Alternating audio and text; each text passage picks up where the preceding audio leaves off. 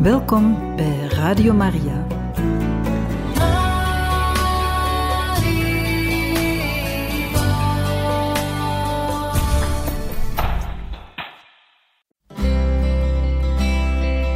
Welkom bij Boekat, een programma van Radio Maria.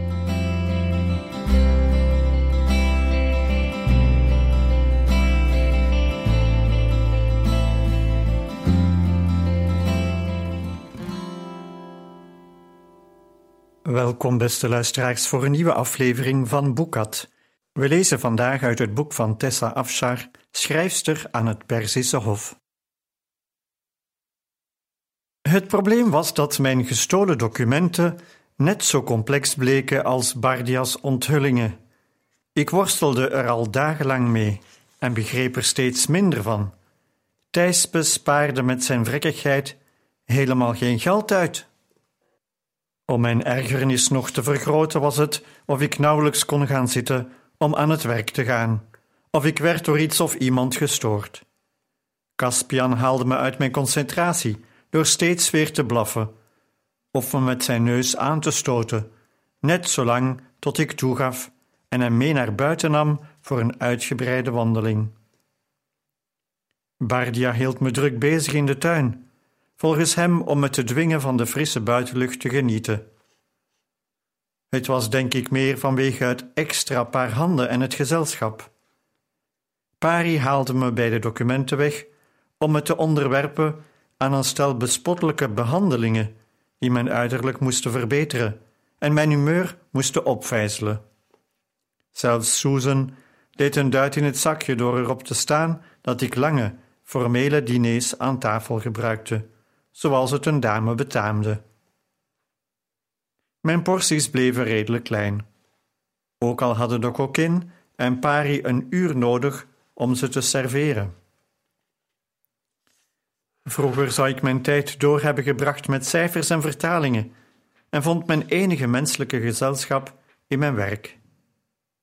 Mijn wereld was in zoverre veranderd dat gezelschap nu de belangrijkste factor werd. Hoe hard ik ook probeerde mijn bestaan terug te duwen in die oude vorm, ik kon het niet. Er waren levende zielen die om mijn aandacht vroegen. En ook al vond ik hun onderbrekingen soms frustrerend en af en, af en toe zelfs uitputtend. Ik zag ook wel in dat de tijd die ik met hen doorbracht een bepaald verlangen in mijn ziel stilde. En tot mijn verrassing ontdekte ik ook dat ik Thijspes niet zonder hun hulp aan kon pakken. Hun inzet zou essentieel blijken voor het vervullen van de lastige taak die mij wachtte. Het vreemde met deze documenten, zo legde ik Bardia, Pari en Susan elf dagen na het begin van mijn onderzoek uit, is dat de hoeveelheid geld die gespendeerd wordt aan heer Darius bezit sinds Thijs komst niet is veranderd. Dezelfde inkomsten, dezelfde uitgaven. Hij bespaart helemaal geen geld met zijn drastische beleid. Zullen we het maar even zo noemen? We waren aan het werk in de kruidentuin. Beleid? Susan tilde haar hoofd op en maakte een onbetamelijk geluid met haar tong dat een stel vogels verschrikt op dit vliegen. Dat vind ik van zijn beleid. Iedereen lachte. Hij is een slimmerik, die vent, maar niet zo slim dat hij mij om de tuin kan leiden. Ik zweeg even om de spanning op te voeren. Nieuwsgierig keek mijn publiek op van het werk. Nou, hoe dan? Pari kon zich niet in, inhouden. Hebt u de puzzel opgelost? Niet echt opgelost, nee. Wat ik wel heb ontdekt, is dat hij het geld dat hij bespaart door dit landgoed te verwaarlozen in een van de andere bezittingen van heer Darius pompt. Een textielatelier in Ekbatana dat geleid wordt door een Arasara. Is dat niet een soort vrouwelijke beheerder? vroeg Susan, die haar goede oog dichtkneep tegen de zon. Precies. De koninklijke familie gebruikt ze vaag. De Arasara overzien meerdere werkplaatsen, vooral het soort waar gebruik wordt gemaakt van kinderarbeid. Deze vrouwen zijn geschoold in het leiden van een bedrijf, verdienen goed, soms zelfs evenveel als een man, maar blijven ongehuwd. Toen ik nog voor koningin Damaspia werkte, hield ik toezicht op de betaling van meerdere van dergelijke Arasara. Ik weet dus wel ongeveer wat zo'n vrouw verdient. En deze krijgt veel minder dan gebruikelijk. Is dat het? vroeg Pari. Veel meer. In het eerste jaar dat Thijsbus hier kwam werken, is in de boeken te lezen dat Mandana, zo heet de Arasara van Darius, een tweeling ter wereld bracht. Zoals jullie weten krijgen moeders van pasgeborenen volgens de Perzische wet grotere rantsoenen. Zelfs nog meer als ze jongens waren. Stel je dus voor wat je krijgt bij twee jongens. En daar wordt het interessant. De verhoging van Mandana's inkomen en rantsoenen is tien keer zoveel als normaal gesproken aan een vrouw in haar positie zou worden toegekend. Wacht even. Ik dacht dat u zei dat ze ongehuwd was, onderbrak Parime. Ik heb nog nooit een Arasara tegengekomen die dat niet was.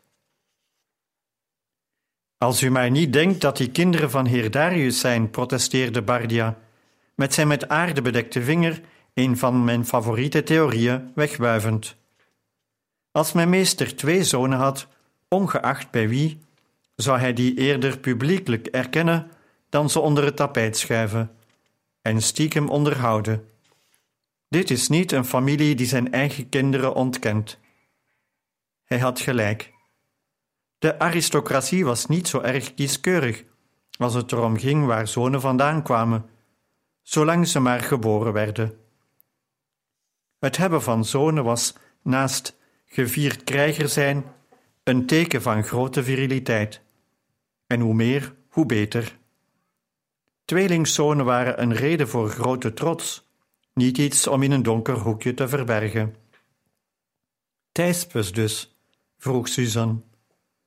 Niet ondenkbaar, antwoordde ik. Mandana's toelage is elk jaar gestegen, en volgens de boeken krijgt ze inmiddels het equivalent van twintig vooraanstaande arasaras. Dat is niet normaal. Die rat van een rentmeester is dit landgoed leeg aan het roven. Om zijn maîtresse te onderhouden, riep Susan boos. In stijl te onderhouden, zei Pari. Dat mens moet inmiddels zo rijk zijn als een satraap. Ik trok een gekreukelde mouw recht. Vermoedens en veronderstellingen. We kunnen niets bewijzen. En het klinkt misschien logisch, maar er zijn misschien nog wel tien verklaringen te verzinnen. Misschien staat heer Darius wel achter deze regeling. Ik stak mijn hand in de lucht om Bardia voor te zijn.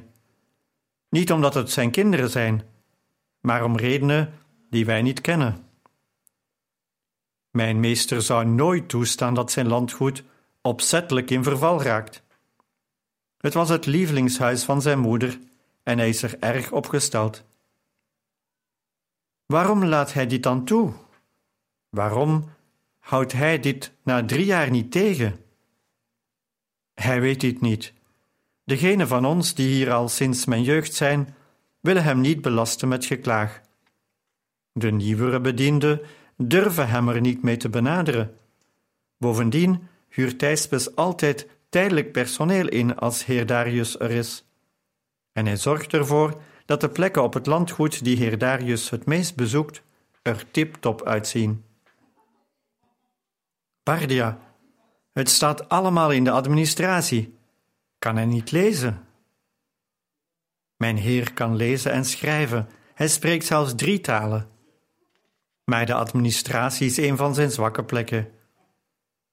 U zei dat de inkomsten en uitgaven niet veranderd zijn sinds Thijspes aantreden. Ik betwijfel of heer Darius verder kijkt dan dat. U bent een schrijver en u had al dagen nodig om de oorzaak te vinden. Zover komt hij niet. Geïrriteerd dat zijn redelijke argumenten mijn eigen theorieën onderuit haalden, ging ik met een hand door mijn haar. een beweging die gehinderd werd door de kammen die Pari erin had gezet. Alles irriteerde me. Darius' afwezigheid, Thijspes' oneerlijke geheimzinnigheid, mijn onvermogen te reizen, het feit dat ik geen toegang had tot koninklijke boodschappers, en nu zat zelfs mijn haar vast. Ik wierp Pari een chagrijnige blik toe. We hebben meer informatie nodig. Kon ik maar aan een koninklijk boodschapper komen? Elk antwoord dat we zo dringend nodig hebben, zat in Ekbatana. Wij zaten hier vast, maar een koerier zou kunnen gaan waar wij niet konden komen. Koninklijke boodschappers hadden speciale toestemming om over openbare wegen te reizen. Hoewel Perzië een van de uitgebreidste wegennetten had van de hele wereld, werden ze scherp bewaakt. Reizigers moesten een speciaal visum hebben, iets waar ik niet langer aan kon komen zonder de macht van mijn vroegere werkgeefster of de invloed van mijn man. Thijspes was de enige die uit zijn naam kon handelen. Hij had Darius zegel. Als ik wilde reizen of zelfs maar een boodschapper wilde sturen, had ik zijn toestemming nodig. En daar kon ik waarschijnlijk lang op wachten. U wilt een boodschap sturen? vroeg Bardia, met een gezicht dat oplichtte. Daar kan ik bij helpen.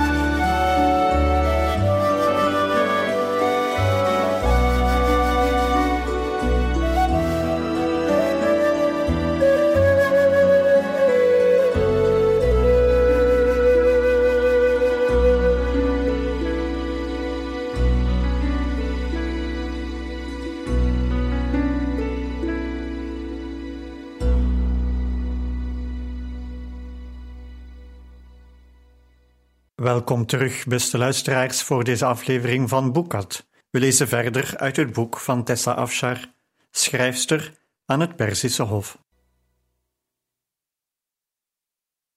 De volgende ochtend begon met enige opwinding. Pari, de hond en ik klauterden net de stenen treden omlaag naar de tuin. Toen een van de stenen om onduidelijke reden los bleek te liggen. Ik had net mijn hele gewicht erop gezet toen het ding onder me wegschoot, waarbij ik mijn rechter enkel verzwikte. Mijn evenwicht was weg en ik viel voorover omlaag. Caspian wist zich op een of andere manier tussen mij en de grond te manoeuvreren en brak zo grotendeels mijn val. Alles in orde, riepen Pari en ik tegelijkertijd. Zij tegen mij en ik tegen de hond. Het dier had het er op wonderbaarlijke wijze zonder kleerscheuren van afgebracht, maar mijn enkel deed vreselijk zeer en klopte, en ik kon me enige tijd niet bewegen. Bardia moet ons geroep hebben gehoord, want hij kwam op ons toegesneld met een jonge man die ik nooit eerder had gezien in zijn kielzog. Meesteres, wat is er gebeurd? Ze is van de trede gevallen en heeft haar enkel verzwikt, zei Pari. Bardia boog zich over mijn pijnlijke voet. Het ziet er niet gebroken uit. Zal ik een dokter laten halen? Nee, nee, ik moet alleen even bijkomen. Pari schudde haar hoofd. Een van de stenen zat los. Dit hele paleis valt uit elkaar door een gebrek aan zorg. Het is gewoon gevaarlijk. De jonge man bestudeerde de steen. Hij bleef er een tijdje op zijn hurken naast zitten en kwam toen overeind. Vreemd, zei hij. Ik moet deze jonge knul nog voorstellen, zei Bardia. Dit is mijn kleinzoon, Gobri. Toen hij nog een jongetje was, hielp hij me vaak, maar tegenwoordig is hij koninklijk boodschapper. De puzzelstukjes vielen opeens op hun plek en zorgden ervoor dat ik even mijn enkel vergat. Om te beginnen was Bardias kleinzoon een boodschapper, precies de persoon die ik nodig had voor mijn verdere onderzoek. Ten tweede was Gobri de verkorte vorm van Gobrias, een naam die ik kende uit Darius' boekhouding. Wat ik niet helemaal had gesnapt, was dat gedurende een aantal jaren het grootste deel van Bardias inkomen direct naar een zekere Gobrias was gegaan. Waarschijnlijk dezelfde jongeman die hier voor me stond. En nu snapte ik waarom. In theorie kon elke man in Perzië de opleiding krijgen die een adellijke jongen genoot. In de praktijk was dat echter financieel schier onmogelijk. In de meeste families moesten jonge jongens, zodra dat ging, meewerken om het inkomen te vergroten. En dan was er nog het probleem van de kosten. Een jonge man opleiden kostte veel geld. Eten, drinken, paard en zadel, stalkosten, wapenrusting, wapens. Het was een kostbare onderneming. Daarom was Bardja dus zo arm. Hij had zijn inkomen jarenlang grotendeels in de opleiding van zijn kleinzoon gestoken. Nu kon Gobri als een edelman rijden en werd hem de snelle en betrouwbare verzending van de geheimen van het koninkrijk toevertrouwd. De derde gedachte die bij mij opkwam, was dat Gobri van mijn losse steen had gezegd dat hij vreemd was. Aangenaam je te ontmoeten, Gobri.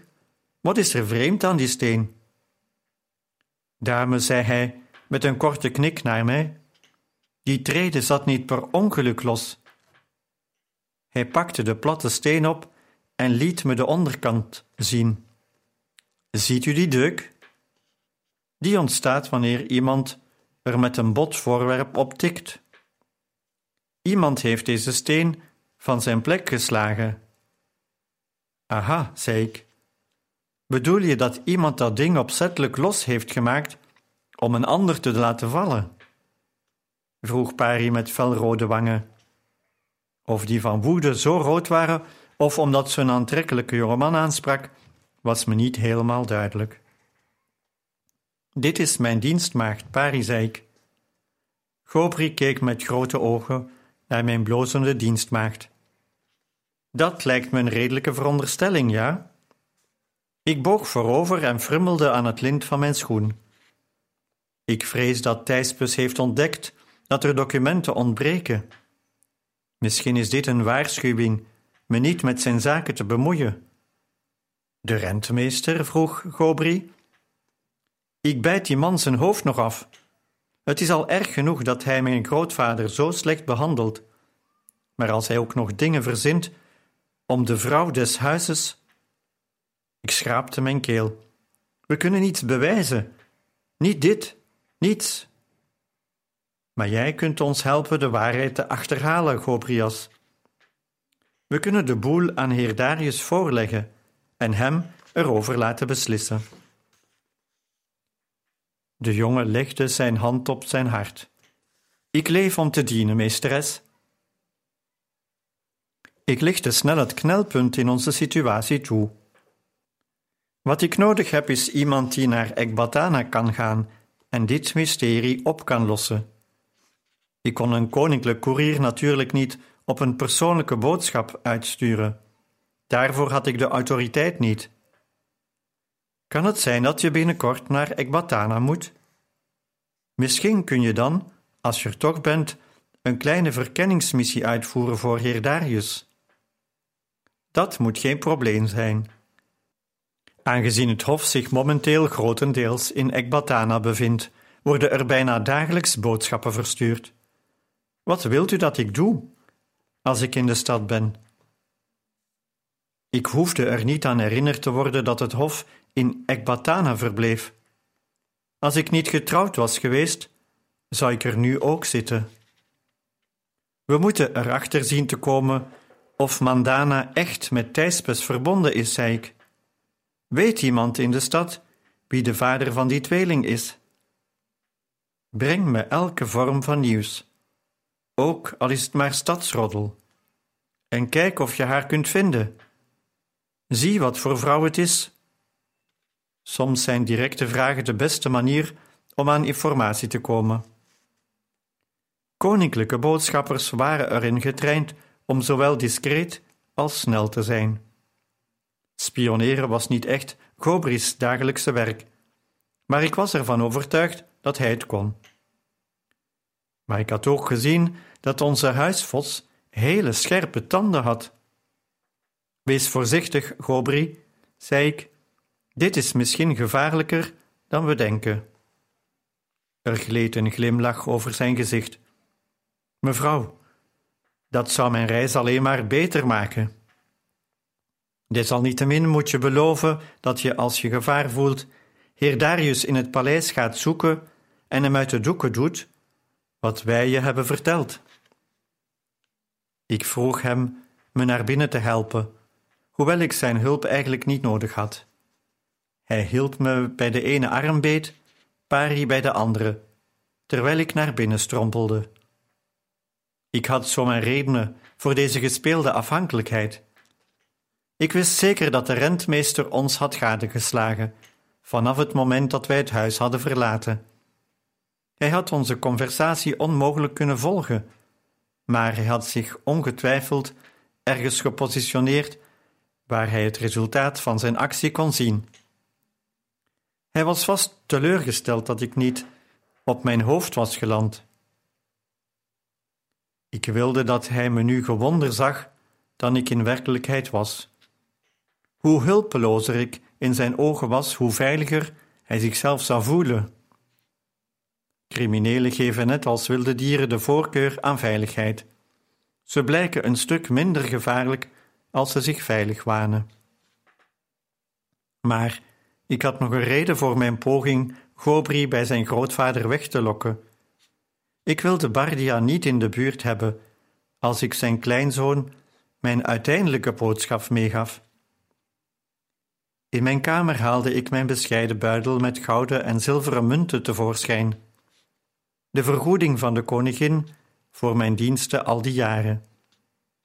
Het was haar idee geweest om mij in koninklijke munten uit te betalen in plaats van in natura, omdat ze van mening was dat het verstandiger was financiële reserves te hebben die je onafhankelijk van anderen maken.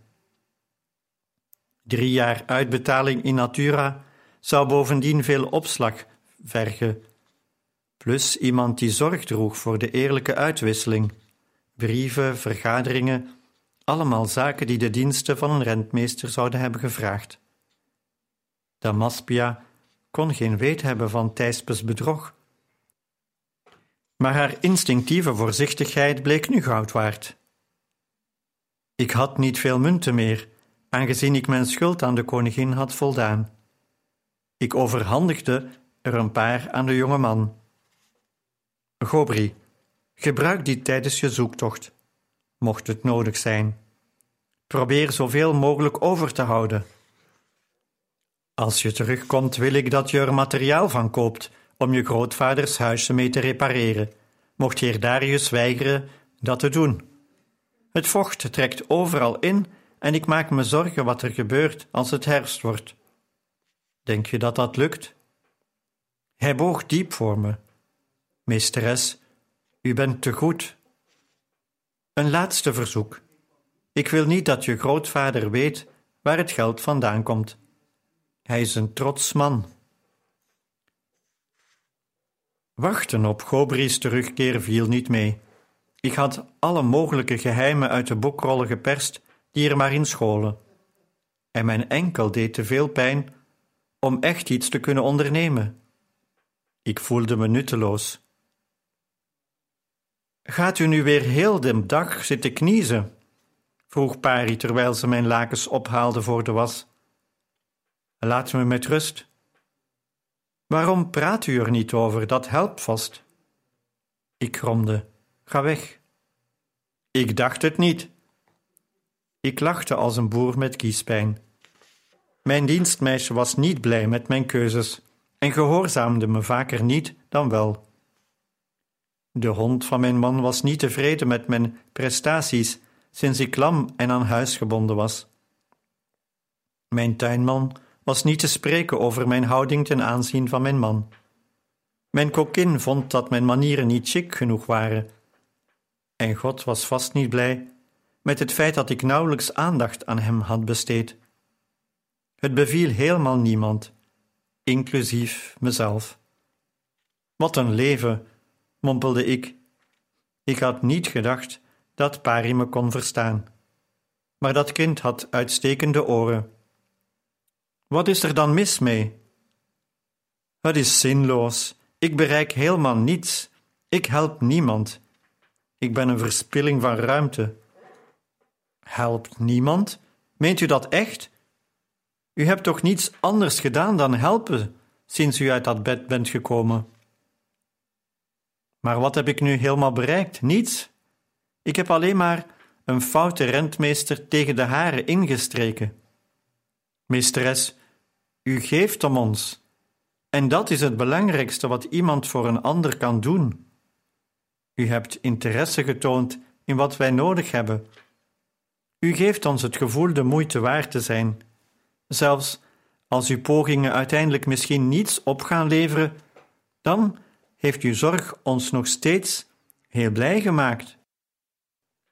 Ik schudde mijn hoofd en wuifde haar woorden weg. Ze negeerde me een irritante gewoonte die ze recent had ontwikkeld. Weet je nog die wilg die Bardia u toonde? En wat hij daarover zei: dat de meester er niet van hield vanwege zijn nut, maar om wat het was. Het raakt de ziel, dat is het, zei hij. En? U bent als die boommeesteres. Het is niet wat u produceert of bereikt dat u bijzonder maakt. Het is wie u bent, uw vriendelijkheid, dat u om mensen geeft, de manier waarop u zich andermans welzijn aantrekt, zelfs als het een hond is, de manier waarop u ons aan het lachen maakt, de manier waarop u gewoon op uw knieën gaat zitten en het huis van een bediende schoonmaakt, de manier waarop u tegen een bullebak als Thijspes in opstand durft te komen en u niet door angst laat weerhouden. Die scherpe geest, die geheimen weet te ontlokken aan een stuk perkament, dat is slechts een deel van u. In dit huis heb ik zoveel meer van u gezien. En meesteres, geloof me, u bent onze wilg. Wij rusten allen in uw schaduw. Ze draaide zich met een abrupte beweging om en begon met driftige gebaren de lakens op te vouwen. Tot mijn verrassing zag ik dat ze huilde. Ik stond op van mijn bank en liep naar haar toe, niet goed wetend wat ik moest doen of zeggen. Ze zag dat ik bij haar stond en liet de lakens vallen. Zonder waarschuwing bevonden we ons opeens in een stevige omhelzing. Dit was zo anders dan ik gewend was, dat ik eerst niet goed wist wat ik moest doen. Toen hief ik ongemakkelijk mijn arm en gaf haar één of twee keer een stijf klopje op de schouder. Ze lachte en deed een stap achteruit. U zult toch echt beter moeten leren omhelzen, meesteres. Ik lachte ook, op onverklaarbare wijze opeens bevrijd van mijn sombere gedachten.